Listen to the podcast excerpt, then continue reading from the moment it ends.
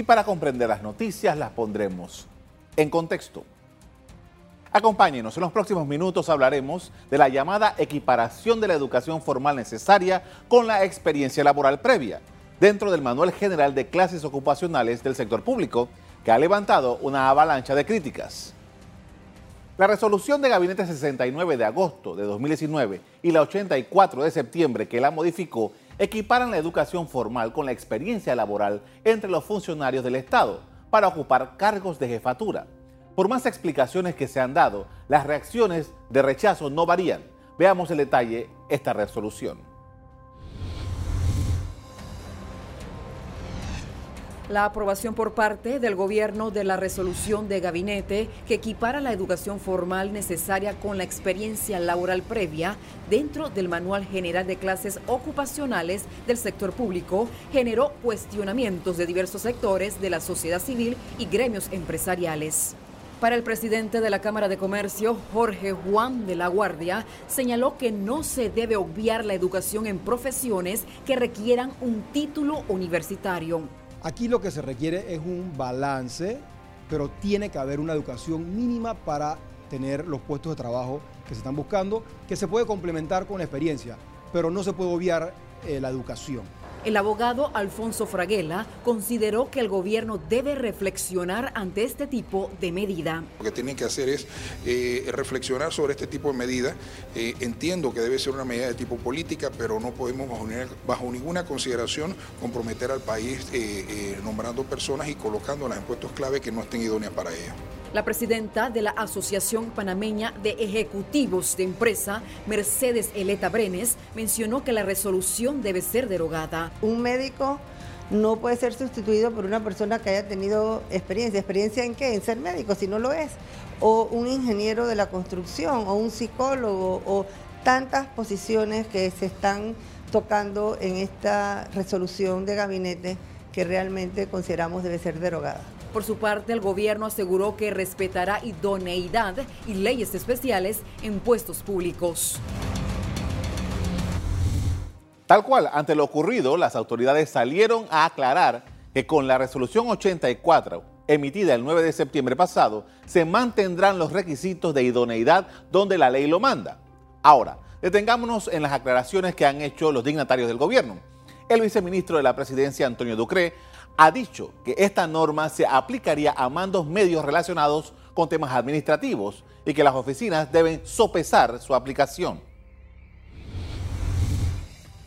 Es una resolución muy corta que lo que le permite es a las instituciones dentro de su propia regulación de la, manual de puestos y funciones poder sopesar en algunos puestos que no sean de idoneidad y que no están regulados por ley poder hacer las equiparaciones para reconocer la experiencia de los funcionarios. Por supuesto que tiene que ser la experiencia de funcionarios actuales o que hayan estado muchos años en las instituciones para que puedan acceder a puestos que antes se limitaban porque le, comenzaron a pedir un título universitario.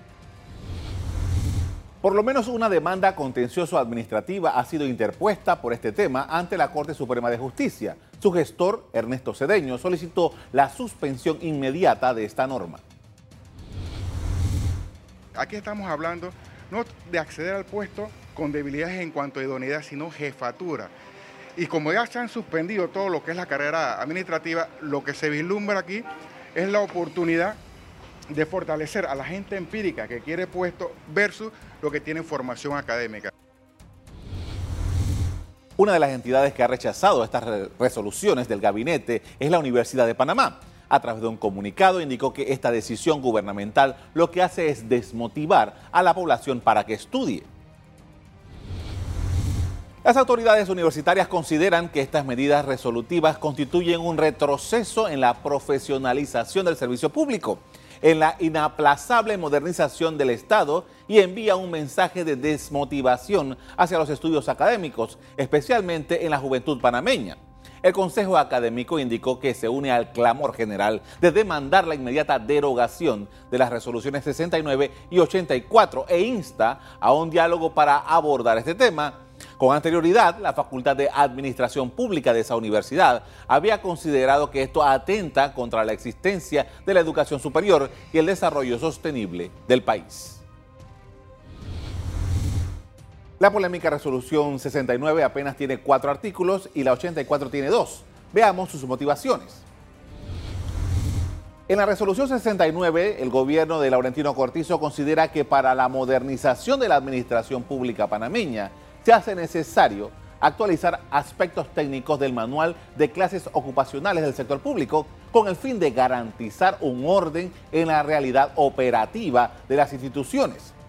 En la resolución 84 describen las profesiones que no serán incluidas y citan a médicos, enfermeras, abogados, veterinarios, docentes e ingenieros y cualquier otro que tenga ley especial. La Dirección General de Carrera Administrativa justificó la resolución e indicó que se mantendrán las formalidades establecidas para el nombramiento en cargos definidos a través de leyes especiales y los que requieran cumplir con el requisito de idoneidad.